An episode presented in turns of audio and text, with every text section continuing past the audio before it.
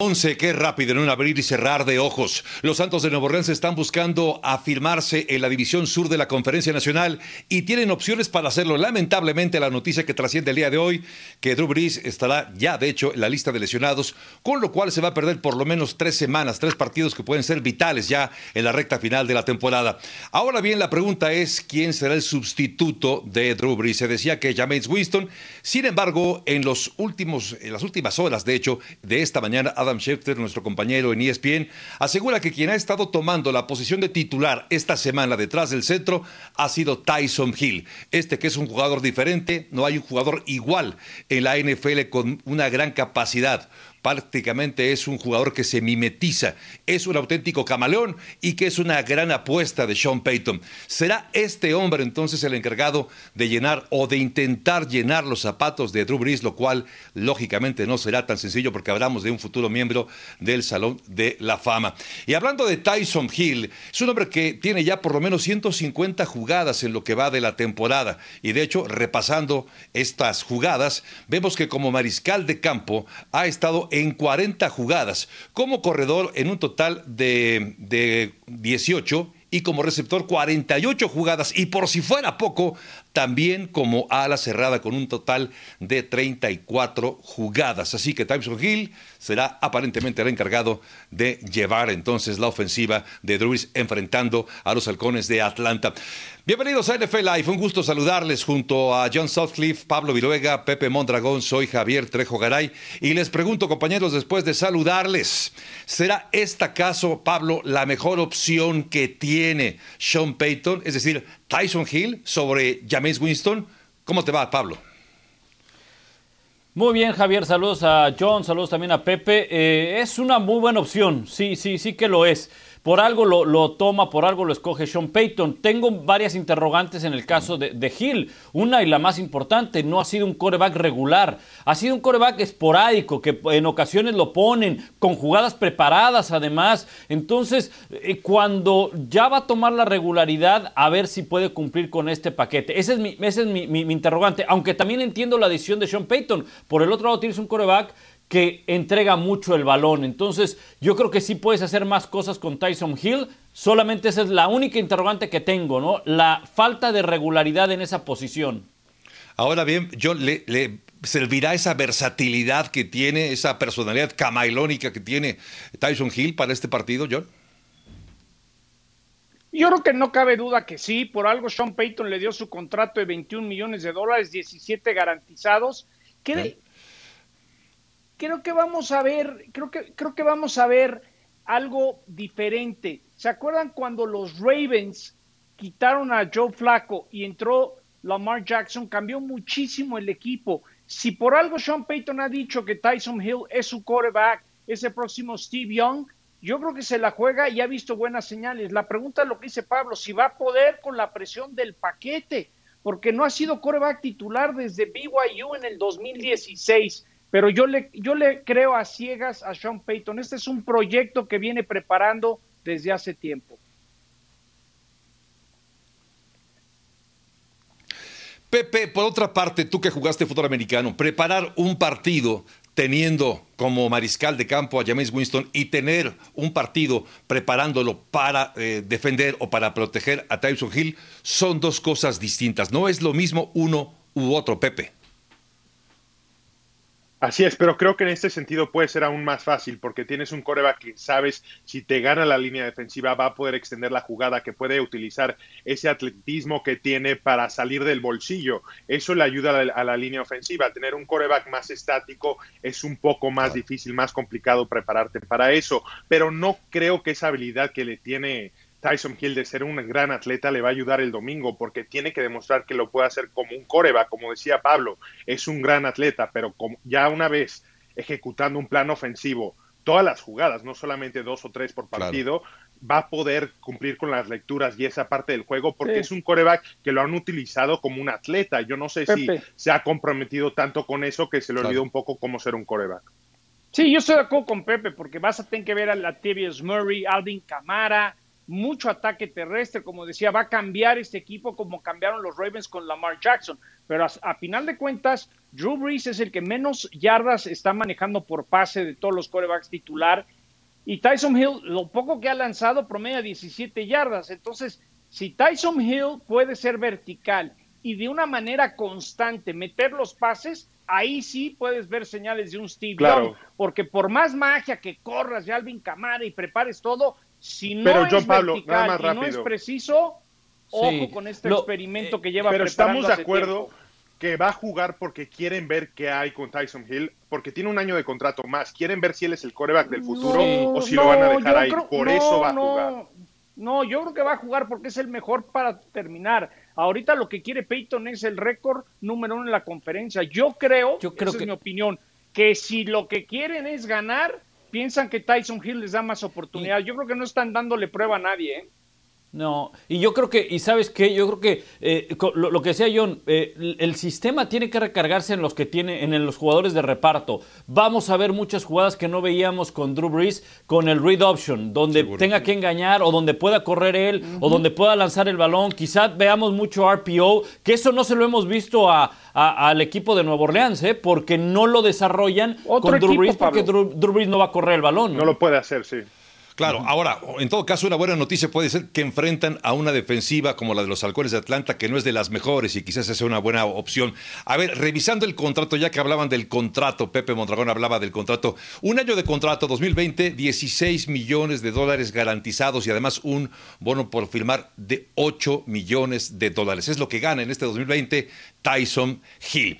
La semana 11 también marca el regreso de Andy Dalton, posiblemente el regreso, porque habrá que ver cuál es la decisión que toma. Lo de Andy Dalton es interesante porque desde que llegó no ha sido el hombre encargado o capaz de cargar con la ofensiva de los vaqueros de Dallas como sí lo hizo Dak Prescott. Por ello, esta posibilidad de ver a Andy Dalton, que ya se recuperó primero de una conmoción y luego del COVID-19, se encontraría listo para jugar. La pregunta es si debe ser justamente él el que inicie este partido ante Minnesota o acaso seguir apostando por Garrett Gilbert.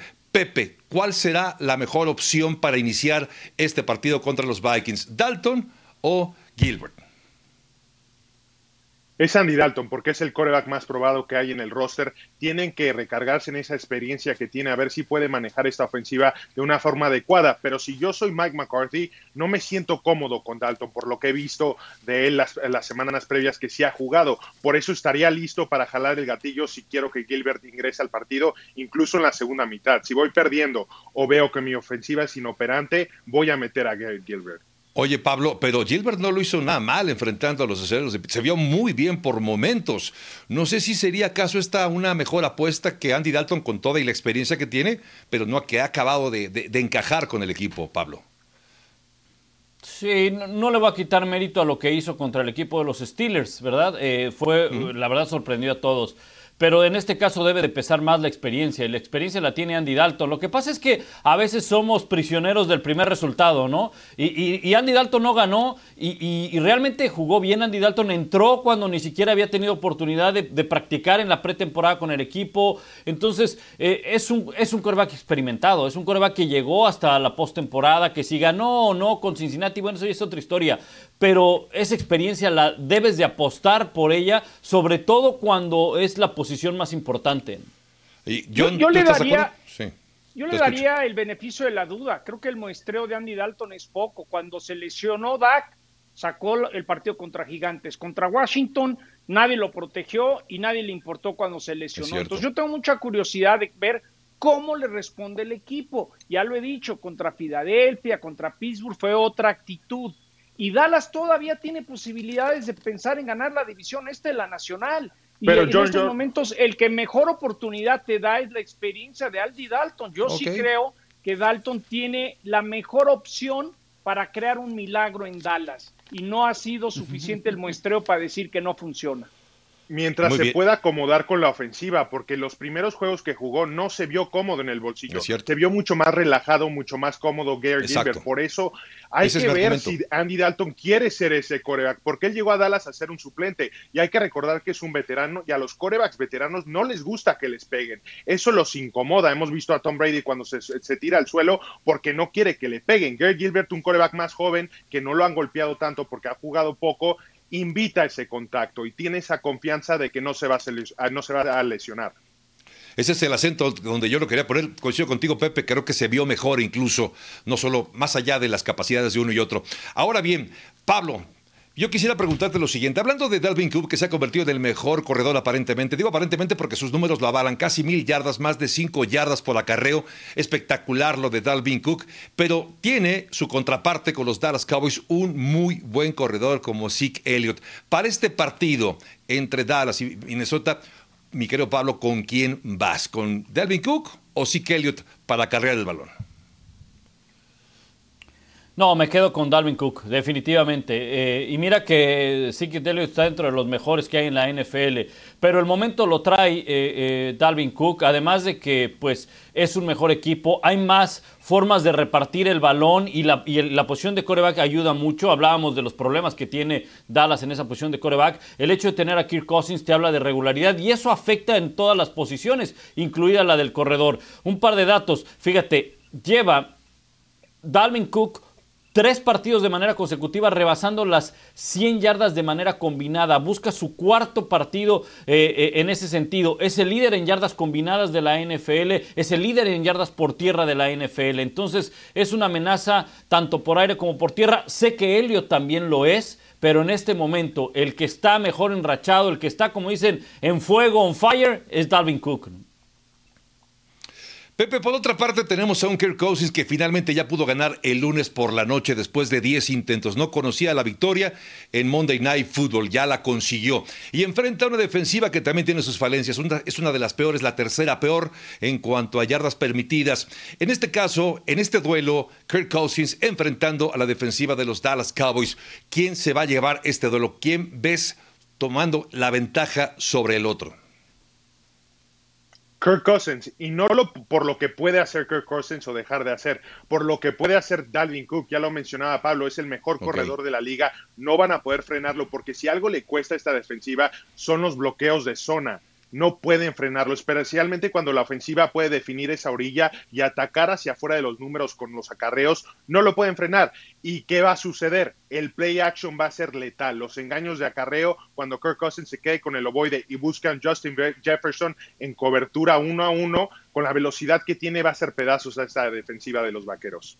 Y hablando de receptores de Justin Jefferson, de Adam Thielen por parte de los vikingos de Minnesota, los receptores de los vaqueros de Dallas también lucen muy bien. John Sutcliffe, ahí está. Incluso recuerdo muy bien que previo al arranque de la temporada poníamos a los receptores de Dallas, John, como quizá el mejor equipo de receptores en toda la NFL. Pero, ¿con quién te quedas, John, como receptores de uno y de otro? ¿Quién es la mejor unidad en este sentido? Pues te tienes que quedar con la de los vikingos de Minnesota porque va todo junto con pegado. Es decir, tienen mejor coreback, tienen mejor línea ofensiva. Dalvin Cook les está funcionando. Este Justin Jefferson, de repente ves imágenes y te recuerda a ese joven sensación hace unos años en los vikingos, Randy Moss, Adam Thielen. Es decir, creo que es clarísimo que Vikingos va para arriba, va para tratar de cerrar y meterse en la postemporada. Entonces, junto con pegado. Es decir, sí tienes a CD Lamb, que, no ha dado el brinco, a Mari Cooper no ha tenido una buena temporada, pero son los beneficiados de un, de un buen ritmo en, en, la ofensiva los receptores de los vikingos. Entonces, no hay ni duda, porque es, es un esquema contra uno que está funcionando y otro que nomás no das una. Ok, después de haberlos escuchado, entendemos, viene de una semana de descanso Dallas, viene de ganar Minnesota, Chicago. ¿Con quién nos quedamos? ¿Quién se lleva la victoria, Pablo? ¿Quién es el ganador de este duelo? No, bueno, definitivamente, este, yo creo que va a estar conmigo Javier, pero yo creo que Minnesota se la lleva, ¿no? Eh, no sé si de calle, pero, pero sí se la lleva. ¿eh? No, yo y coincido contigo, coincido contigo. Ahora, pensando en, duelos de esta división, este, o los equipos de esta división, este, Washington estará enfrentando a los Bengals. Es un duelo también interesante, con dos equipos con marca perdedora, y en este sentido, yo Consideremos además que eh, Washington es un equipo muy irregular, cuenta con una gran defensiva. ¿Quién puede llevarse el, triunfo en esta división este? Bueno, Washington puede ser que es un equipo que puede llevarse este triunfo. Ahora, recordando, por cierto, en eh, otro de los duelos, no, eh, no, va a jugar Miles Garrett con el equipo de los Cleveland Browns. Y lo cuento todo esto porque en este pronóstico que vamos a hacer de la división este, yo quisiera que me dijeran ustedes quién se lleva la victoria, Bengals o Washington. Con John. Yo, yo, yo, te diría que me gusta Washington, quizás es, quizás estoy pensando más con, con, el corazón que con la cabeza, que le vaya a Alex Smith, que esta sea la gran historia, pero, pero Washington tiene una buena línea defensiva y si algo que los bengalíes han tenido problemas es, es defender a su coreback Joe Burrow que no les llegue. Entonces, no sé por qué siento que, que, Washington puede sacar la victoria. Por eso mismo de que tienen ciertas cosas buenas, que son pocas, que le pueden causar mucho problema a los bengalíes. Por eso creo que Washington va a ganar y va a ser el único que va a ganar de la este de la nacional este fin de semana. Qué interesante. Filadelfia, ya decía yo que enfrenta a Cleveland, no juega Miles Garrett porque da positivo de COVID. Y en este sentido, eh, Cleveland luce fuerte, luce bien, luce con récord ganador. Eh, Pepe, ¿quién se lleva el triunfo entre Cleveland y Filadelfia? Había dicho que Cleveland, pero eso de Miles Garrett afecta el resultado muchísimo y me voy a quedar con Filadelfia porque creo que si van a poder proteger lo suficiente a Carson Wentz, va a ser un poco más efectivo que el partido pasado y tienen que ganar, saben que tienen que ganar para este, mantenerse en la competencia para ganar esta división. Me quedo con Filadelfia. Bueno, pues ahí están entonces la actividad de esta división este. Los Giants lo juegan, por cierto, en esta semana número 11 de la NFL. Tiempo de ir una pausa y enseguida estaremos de regreso con ustedes para hablar del equipo invicto, por cierto, el único invicto en la NFL. Son los acereros de Pittsburgh. Platicamos de ellos al volver en NFL Live.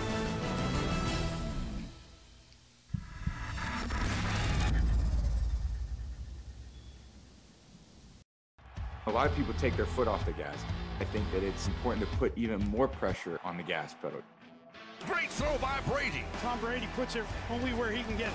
All day, just like that. I don't know if we do it without Tom Brady. There's no shortcut. It's a long year, and you try to make it better every day. And when players see your commitment to it, they believe in you.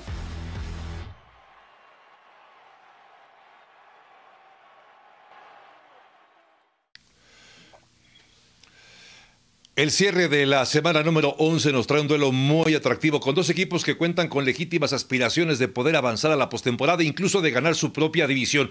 Bucaneros de Tampa Bay, con actuaciones contrastantes en las últimas semanas, enfrenta a los Carneros de Los Ángeles que cuentan con buenos argumentos también para poder seguir avanzando en esta temporada.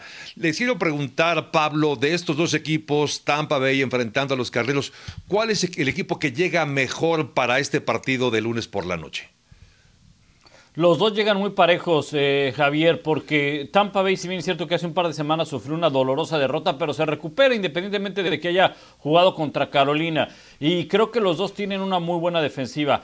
Creo que además el equipo de los Rams ha regresado a este juego eh, balanceado de correr el balón, de atacar por la vía aérea, pero tienen un hombre que puede ser determinante este fin de semana y se llama Aaron Donald. Pégale a Tom Brady y vas a tener grandes oportunidades de poder sacar el partido.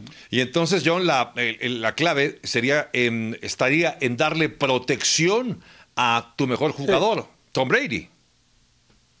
Sin duda, por momentos lo ha hecho la, línea ofensiva, pero cuando le llegas, eh, lo que dice Pablo, ese partido que transmitimos, creo que a muchos nos, nos dejó sorprendidos con qué facilidad Nuevo Orleans le ganó a Tampa. Entonces ahora se le soñó eh, Drew Brees y ahora Tampa es el mejor yo tengo mis dudas. Yo quiero ver a Aaron Donald y compañía meterle calor a Brady, incomodarlo. Yo sé que Tampa tiene su buena defensa, pero ojo, para mí los Rams, sin tener los reflectores, sin tener a Russell Wilson o a Kyler Murray, tienen un golf que funciona, cumple lo que le pide su coach McVay y los Rams son una grata sorpresa y a mí me da la impresión que el lunes van a mandar un mensaje directo y decir, estamos aquí no para pelear por la división, para meternos al Super Bowl.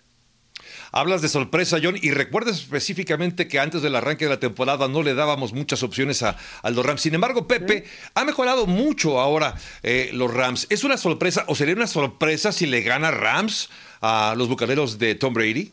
No, para nada. Yo creo que van a ganarle a los bucaneros de Tom Brady. Ah, Esta ofensiva es lo más similar que hemos visto de la ofensiva de los Rams que fue al Super Bowl hace dos años. La única diferencia es que no tienen a Todd Gurley, un corredor de ese nivel, que pues la verdad Daryl Henderson es bueno, pero no le llega ni al tobillo a Todd Gurley en ese sentido. Y la defensiva, lo que decían mis compañeros, hay que ponerle nombre al problema. ¿De verdad creen que Ryan Johnson, que Alex Capa y que AQ Shipley van a poder bloquear a Aaron Donald y compañía, no pudieron bloquear la No. línea defensiva de los Santos, no lo van a poder hacer contra Los Ángeles y no han jugado contra un esquinero de la calidad de Jalen Ramsey, que va a hacer la diferencia, porque con quien lo pongas, sea Antonio Brown, sea Mike Evans o Chris Godwin, los va a desaparecer del partido. Entonces vamos a ver un Tom Brady Ahora- que tiene recurrir a esos pases cortos con los corredores y eso no funciona contra Los Ángeles. Ahora, quizá, quizá ese sea el punto, eh, eh, Javier eh, eh, y Pepe. Eh, creo que eso es lo que tiene que hacer Tampa Bay, es decir, pases cortos. Y eso dejó de hacer en el partido contra eh, Nueva Orleans. Ponían a Tom Brady a hacerse cinco pasos hacia atrás cuando lo que mejor le conviene a Brady son pases cortos donde él se deshaga rápido del balón para evitar que le lleguen precisamente. Pero también tiene que ir de la mano de la separación de los receptores. Si pueden separarse contra estos esquineros de los Rams. Pablo, el, problema aquí es que esta defensiva de los, de los carneros juegan defensiva de zona, están leyendo al coreback todo el tiempo. Por eso los pases cortos no funcionan, no te dan facilidades para hacer eso. Eh, acuérdense del partido del Super Bowl hace dos años. Intentaron mover el balón con pases cortos y no fue hasta que Tom Brady pudo ganarle las espaldas con un pase largo, profundo a, a Gro- a Rob Gronkowski, Gronkowski. que pudieron meterse a la zona de anotación. Y no lo van a poder hacer en este partido porque Jalen Ramsey es el mejor esquinero en la liga. John. Yo tengo mucha curiosidad de ver a Antonio Brown, Monday Night Football, qué tanto ya vimos que no tenían la mejor comunicación en el último partido, dice Arians que se está portando, que es un ciudadano ejemplar desde que llegó a los Bucaneros de Tampa Bay. También tengo curiosidad qué tan explosivo pueden ser ya con, con Antonio Brown más entendiendo el sistema.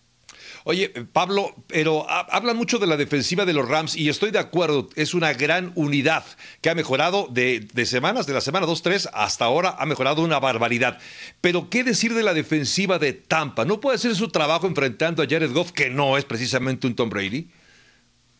Sí, y ese es un buen punto, porque la defensa de Tampa Bay, no olvidar que desde el año pasado es la mejor contra la carrera, y este año también es la número uno eh, contra el juego terrestre en la NFL. Y ese es el punto donde debe de atacar el equipo de Tampa Bay. Frena el juego terrestre de los Rams, pone a lanzar más el balón a Jared Goff, porque entonces que, eh, se basa mucho el juego aéreo de los Rams en, el famoso play action, porque primero tratan de correr el balón, ya que lo logran, entonces son un equipo todavía más peligroso para lanzarlo engañando. Entonces, si logran frenar el juego terrestre y exponen en mayor tiempo a Jared Goff, puede que vengan eh, las, eh, las intercepciones, puede que vengan los errores, pero va a depender de que frenen el juego terrestre. Pues ese partido cierra la semana número 11 de la NFL y es un partido, John, que tendremos a través de la pantalla de E ESPN. ESPN Deportes, Monday Night Football, próximo lunes. Number 12, Tom Brady y los Buccaneers con Yo Soy Fiesta recibiendo a Jared Goff y los Rams. Próximo lunes, Monday Night Football por ESPN Deportes.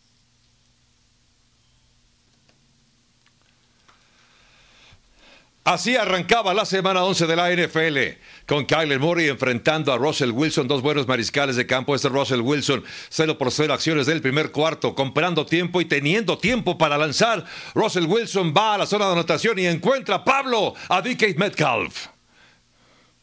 La habilidad que tiene Russell Wilson para mantenerse en la bolsa de protección, salir, extender la jugada y conseguir el touchdown. Y este es otro pase a la esquina donde aparece Tyler eh, eh, Lockett, uno de los mejores receptores con los que cuenta el eh, quarterback de Seattle. Y este es Kyler Murray, play action, va a ir al aire, tiene tiempo y acaba encontrando Pepe a, a su ala cerrada Arnold.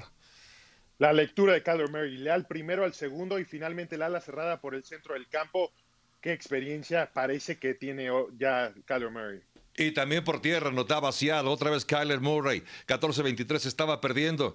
Y aquí venía un pase y finalmente así celebraba el equipo de Arizona. Ojo, 21-23 restaban. Va con este pase corto, pero se estaría marcando un foul y lo que estaban marcando al final del día, un holding, pero dentro de la zona de anotación, por lo cual se acaba decretando un safety. Dos puntos en contra de Arizona y así celebraba Pete Carroll. Aquí está 21-28, la última jugada del partido en cuarta oportunidad. Este es Carlos Dunlop haciendo la captura para terminar el partido y concretar la victoria de los halcones marinos de Seattle. Una victoria importante porque es un rival de división, lo de Arizona. Y este es el margen de partidos con una anotación solamente. En 10 años, Seattle ha enfrentado 10 veces al equipo de los Cardinals y ahí está la marca, 5 ganados, 7 perdidos y un empate contra Rams, 12 ocasiones, contra 49ers en 8 ocasiones y contra Carolina en 6. Es decir, con los tres rivales de división es donde ha habido una mayor paridad en los eh, últimos 10 años. Pero hablando de la defensiva, de una unidad que era tan cuestionada, era justo la eh, defensiva de los halcones marinos de Seattle. Pablo, pero ha mejorado mucho. La llegada de Carlos Dunlop parece que sí le dio un envión de muchas maneras, de talento incluso, a esta defensiva de Seattle.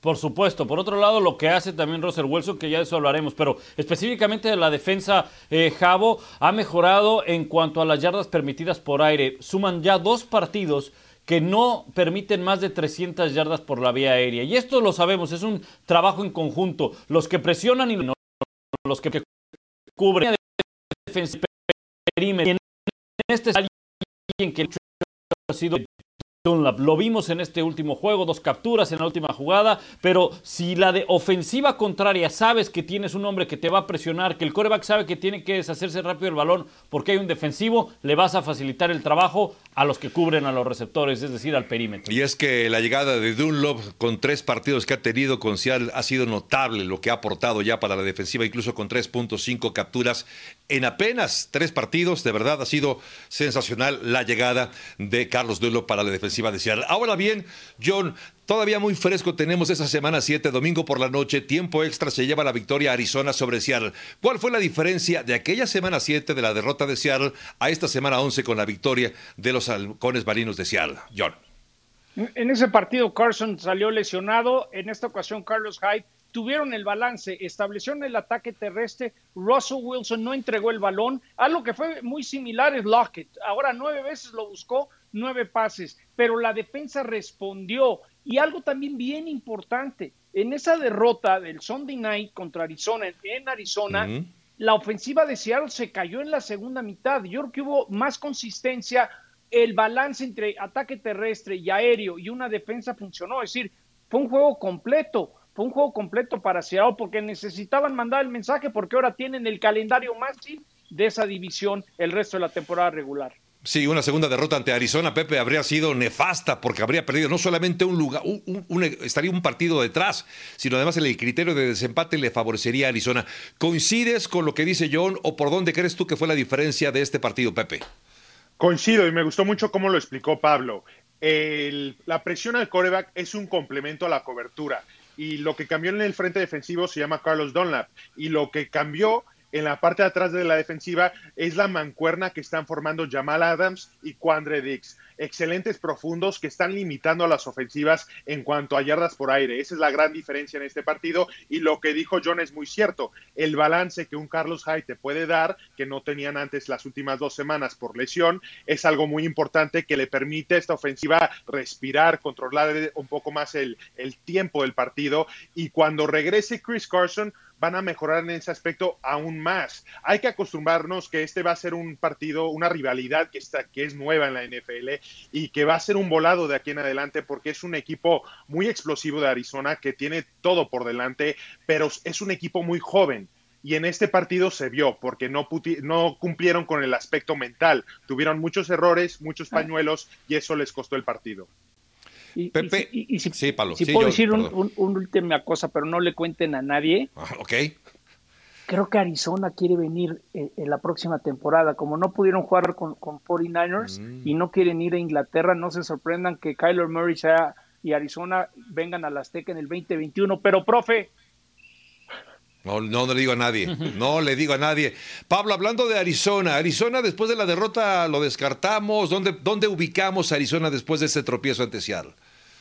No, yo creo que descartarlo no. El, tema con Arizona es que ha sido un, un equipo eh, irregular, es un equipo que le cuesta trabajo mantener esa consistencia. Algunos eh, se fueron con la finta, eh, compraron la idea de que le ganaron a los Bills de Buffalo y fue espectacular y vaya que lo fue la última jugada y de inmediato piensan y dicen Arizona está para... No, no, no, no. Arizona no está dentro de los 10 mejores de la NFL, puede pelear un lugar como comodín en la postemporada, pero para eso necesita ser más consistente en su forma de juego. Hacemos una pausa, regresamos a NFL Live. Each other, believe in yourself, and let's have so much freaking fun. The energy, the passion, we're playing football. Mahomes is carrying him off the field. These guys are playing a kid's game, getting paid for it. He makes the catch. Touchdown, Tampa I think it's fun winning in general. How about those two a touchdown? Great job. What a play from Aaron Rodgers. We keep winning and having fun with these guys. That's all that matters. How much fun are you having? How much fun is this team having? Probably the coolest 15 minutes of my life. Wide open, Tyreek Hill. Just kind of just lob it out there. I don't think either team likes each other that much. They can't stop us now. We got to keep going. This is ridiculous. Next question. En una liga tan competitiva como lo es la NFL, no es común que lleguemos a la semana 11 con un equipo invicto, pero llegamos así justamente con los aceleros de Pittsburgh. Y aquí está justamente una comparación de los equipos con marca o que han enfrentado equipos con marca de menos de 500 o de punto 500 y los resultados. En el caso de Pittsburgh con 6 victorias, 0 derrotas, los Chiefs 6-0 y los Packers con 6 victorias y una derrota. Es decir, el margen incluso de puntos es superior el de los jefes de Kansas City que de los aceleros de Pittsburgh, que insisto, son los únicos que están invictos y que van a enfrentar a los jaguares de Jacksonville y todo parece indicar, al menos en papel, que podrían llegar hasta 10 victorias este fin de semana. Pablo Viruega, ¿por qué podrían ganar los jaguares de Jacksonville este partido ante el invicto Pittsburgh? ¿Por qué podría ganar Jacksonville? Pues a menos de que vengan positivos de COVID para los Steelers o algo, algo por el estilo, porque no encuentro forma de que pueda ganar. Eh, eh, tampoco no estoy hablando de que vaya a ser una paliza, eh, porque muchos a veces piensan que, bueno, porque van invictos, porque eh, Kansas City o Green Bay tienen una o dos derrotas, tienen que aplastar cada semana. No, en la NFL es bien complicado ganar cada domingo. Bien, bien complicado. Independientemente de que algunos no le den el mérito a los Steelers. Oye, 9-0 para los Steelers. En una temporada donde no hubo pretemporada, campos de entrenamiento, el tema del COVID y en una liga donde semana a semana yo escucho a muchos decir, es una liga bien complicada, es la más competitiva, es bien difícil ganar los domingos, pero entonces luego analizamos el récord de los Steelers y entonces eh, esos mismos empiezan a decir, no, es que va contra puro equipo perdedor, no, no, no, no, es bien difícil ganar los domingos en la NFL. Creo que sí es mucho mejor equipo el, el, conjunto de los Steelers, pero no por eso pensemos de que los van a aplastar o que, o que tienen que aplastar cada semana a los Steelers. Con que ganen es más que suficiente. O, o sea, John, que no hay manera de que ganen los jaguares No, de Jacksonville no. este partido. No, si hay manera, nos los decía Aaron Rodgers la semana pasada. It's hard to win in this league. Es difícil ganar. A ver, ¿qué hizo bien Jaguares eh, la semana pasada? En equipos especiales compitieron y tuvieron touchdowns en equipos especiales. El equipo de Pittsburgh eh, lleva tres partidos consecutivos que no corre más de 50 yardas. Eso no pasa desde que se lleva estadística en 1970. Entonces, a ver, si por algo pueden parar el ataque aéreo, conseguir eh, entregas de balón y ellos tener a su joven coreback eh, ser ver- vertical, pueden pelear, ¿no? Que se ve difícil, sí, se ve difícil. Les doy un dato para los que les gustan las apuestas. Esta temporada, Pittsburgh como visitante está 3 y 1 cubriendo la línea. Sí, sí creo que va a ganar Pittsburgh, pero vimos que Jaguares puede ser mucho más competitivo. Los Jaguares no son los Jets, pueden tener una de esas tardes y quitarle lo invicto a Pittsburgh. Sí tienen posibilidades. Tú, Pepe, ¿vas por lo mismo? ¿Crees que vamos a llegar con un récord de 10-0 para el equipo de Pittsburgh? Sí lo creo, pero coincido con John. Al final del día son profesionales. Sabemos que este equipo de Jacksonville, cada vez que pisan el campo los jugadores, es una entrevista ante toda la NFL. No van a ceder en ese aspecto. Lo que sí creo que tienen que hacer es robarle el balón a Pittsburgh. Ese es el eh, fundamental. Si no pueden hacer eso, se pueden olvidar de ganar y establecer al novato, a James Robinson, el corredor. Si pueden hacer eso, pueden ganar este partido. No creo que lo hagan, pero va a ser un partido cerrado, como lo dijo Pablo.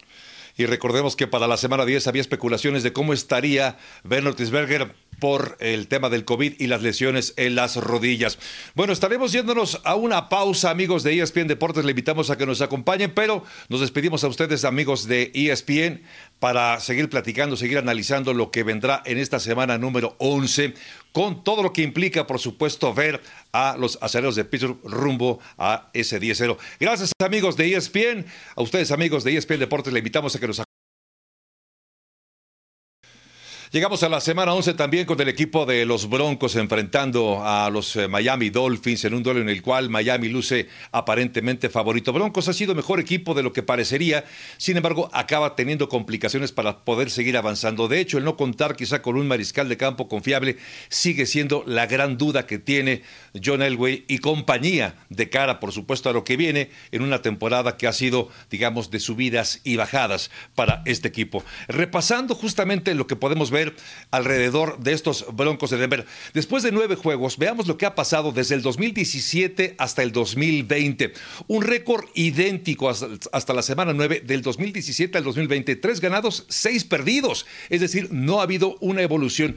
¿Qué pasó con postemporada? No hubo en el 2017, no hubo en el 2018, tampoco en el 19.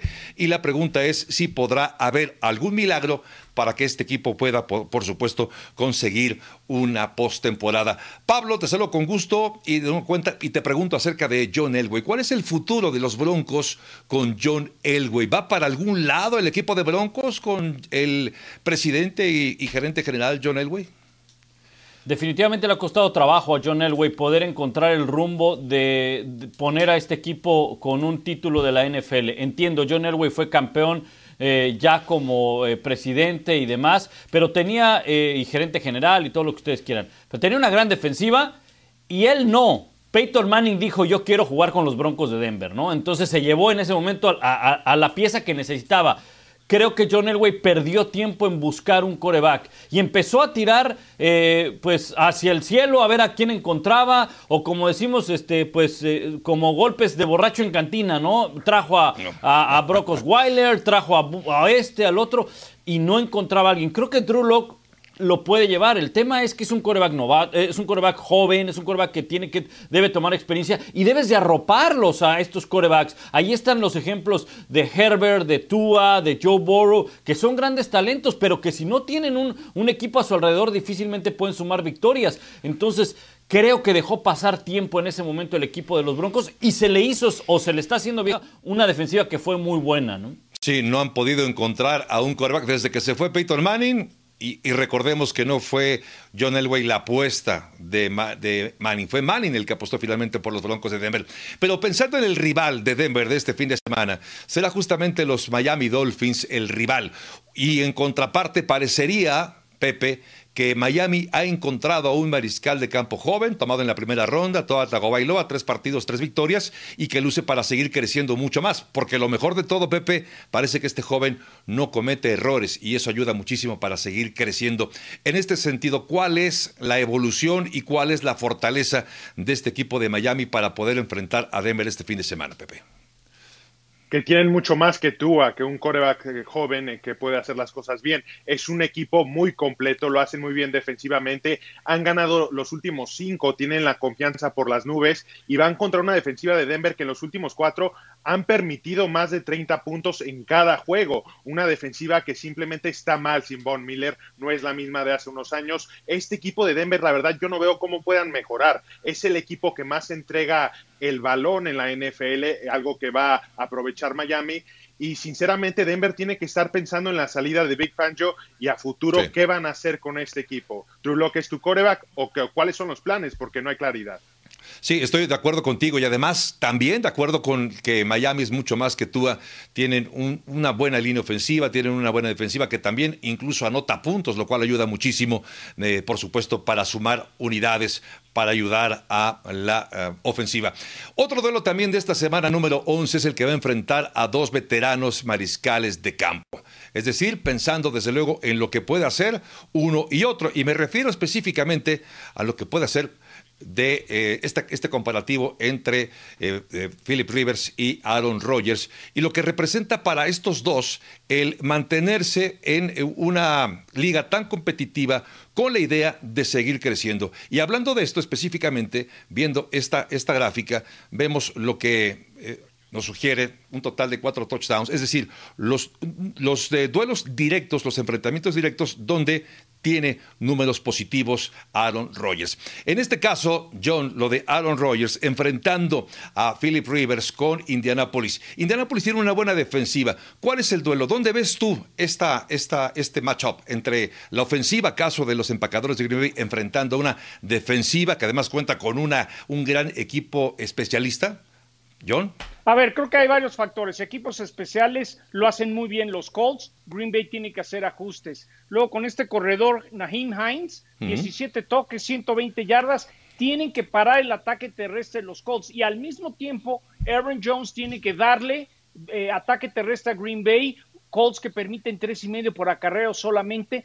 Pero algo que me decía eh, la semana pasada eh, Aaron Rodgers es que defensivamente van a ir recuperando jugadores. Vimos lo que hizo Sader Smith la semana pasada, pero Alexander y King, los dos esquineros, regresan en teoría este domingo. Sería la primera vez que los dos están jugando juntos desde la semana 4. Entonces siento que se están dando ciertas piezas que necesitaba LeFleur defensivamente y por ahí puede ser la diferencia y también la experiencia, la experiencia de Philip Rivers eh, por momentos creo que no ha sido la mejor o, comete muchos errores. Aquel que cometa menos errores, yo sé que es muy trillado decir eso, va a ser la diferencia. Pero para mí la clave es quién va a poder establecer el ataque terrestre. Esa va a ser la diferencia entre un partidazo entre los Green Bay Packers y los Indianapolis Colts. Y de verdad es que valdría la pena preguntarte, John, entonces, quién se lleva entonces esa victoria. Pero además, no solamente ese es el duelo, hay otros para platicar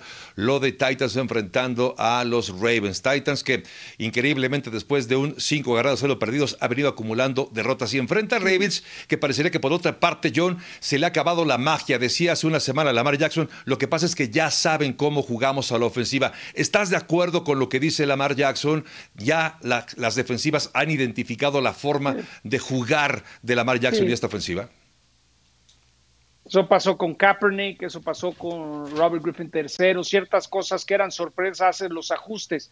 Pero los Titanes, vimos cómo acabaron perdiendo el partido contra los Colts. Son dos equipos que están en urgencia de, espérame, más vale que entre una buena racha o me puedo quedar fuera de la postemporada. Y yo creo que ahí están los Ravens. Yo creo que los Ravens saben que si le pegan a los Titanes esta semana, tienen sed de revancha la próxima contra los acereros de Pittsburgh. Partido parejón, pero si tengo que quedarme con alguien, Javo, me quedo con los Ravens. Yo creo que ya llegó el momento de urgencia de Harvard. Ravens tiene que sacar este partido si quieren estar en la conversación para meterse de lleno a la postemporada. Sí, porque además en esa división Pittsburgh sigue dominando.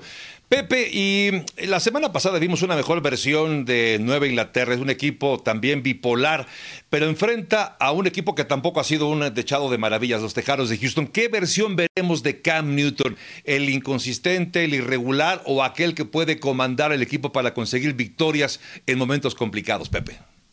Esto depende mucho de qué tienen enfrente los Patriotas y en este caso tiene una defensiva que poco ha podido hacer esta temporada, que te permite muchas facilidades, ya sea por tierra o por aire. Por eso vamos a ver la versión de Cam Newton que corre el balón. Van a utilizar el read option, tratar de limitar los pases que no sean más de 20, porque esa es la fórmula para que este equipo pueda ganar. Les funciona. Y del otro lado, tienen que contener a Will Fuller y a Brandon Cooks. Si no dejan que esta ofensiva de los Tejanos les gane con la jugada explosiva, van a ganar este partido porque son un equipo mucho más sólido que los, lo que son ahorita los Tejanos de Houston. Ahora bien, los Jets es un equipo que no ha sabido ganar. Es increíble, pero es tan difícil ganar todos los partidos como perder todos. Pero así están los Jets, acumulando y acumulando derrotas. Se enfrentan a los Chargers. Son muy consistentes, eso queda claro. Chargers, Pablo, eh, es, un, es un equipo también. Me gusta lo que hemos visto de su joven mariscal de campo, pero le falta algo. ¿Será acaso, Pablo, que veamos finalmente la primera victoria de los Jets este fin de semana ante los Chargers? Eh, como decía yo, ¿no? Un, equipo que es el que no ha ganado ha sido regular, regular en sus, en sus derrotas, ¿no? Y otro como es el equipo de los Chargers, le ha faltado esa regularidad, porque por momentos te juega bien la ofensiva con Justin Herbert, pero por momentos el mismo Justin Herbert se equivoca. Por momentos la defensiva comete errores al final del encuentro, como se dio contra Denver, y entonces pierden un partido. Han encontrado, si se puede decir, o han sufrido derrotas en los últimos momentos, en los últimos segundos.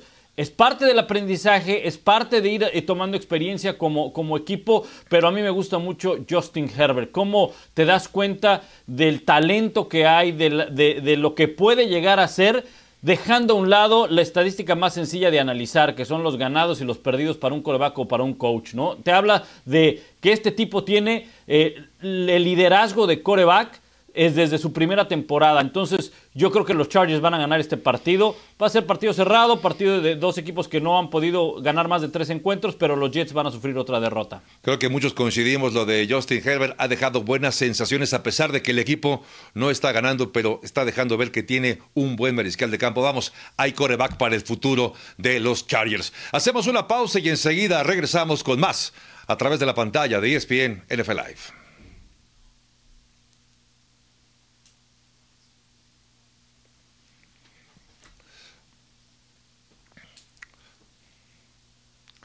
La victoria de Seattle ante Arizona de este jueves por la noche le salió cara al equipo de Seattle porque sufrió la lesión de su ala cerrada Greg Olsen, una lesión en la, fascia, en la fascia plantar que temen sea todavía, además de las que ya había tenido en ese mismo pie, sea recurrente y que pueda llevar a este jugador de 35 años incluso a la posibilidad de enfrentar el retiro, lo cual sería dramático para él y por supuesto para el equipo de los Seattle Seahawks. Pero ya que hablamos también de algunos jugadores y pensando en lo que viene en esta semana número 11, la alerta fantasy. ¿A quién tenemos fuera? Yo tenía, de hecho tengo a André Swift fuera por conmoción. Además fuera por una lesión en el pie para Joe Mixon de Cincinnati. En duda Teddy Bridgewater, mariscal de campo de los, eh, las Panteras de Carolina y Devonte Adams que tendrá problemas a pesar del tobillo. Mi querido John, cuéntame cómo es que los, el estadio de los Raiders tiene ya el boleto más caro de la NFL. Es el boleto más caro. Vendieron derechos de apartado desde 500 dólares para poder comprar 30 años o 75 mil dólares. Un amigo compró dos boletos eh, y le mandaron este estadio. Los Raiders, mira, todos los abonados con su musiquita. Y ahí es donde uno dice, Just win, baby. Entonces, mandaron una Entonces hubo aficionados que pagaron, por ejemplo, 20 mil dólares por el derecho de comprar por 30 años un boleto de 350 dólares. Pero ya el año que entra juega Dallas en Raiders. Por mucho ya el boleto más caro, aunque no ha habido un solo aficionado en ese estadio, ese de los Las Vegas Raiders. De ser, de ser el equipo que menos dinero ganaba, ahora que se mudaron de Oakland a Las Vegas, va a estar en el top 5. Se va a hinchar de billete el señor Davis. Y ese estadio luce de verdad espectacular. Y que tengan ustedes un espectacular fin de semana, la semana 11 de la NFL que está en marcha. Junto a John Sutcliffe, por supuesto, Pepe Mondragón, Pablo Viruega, soy Javier Trejo Pásela bien, gracias. Hasta la próxima.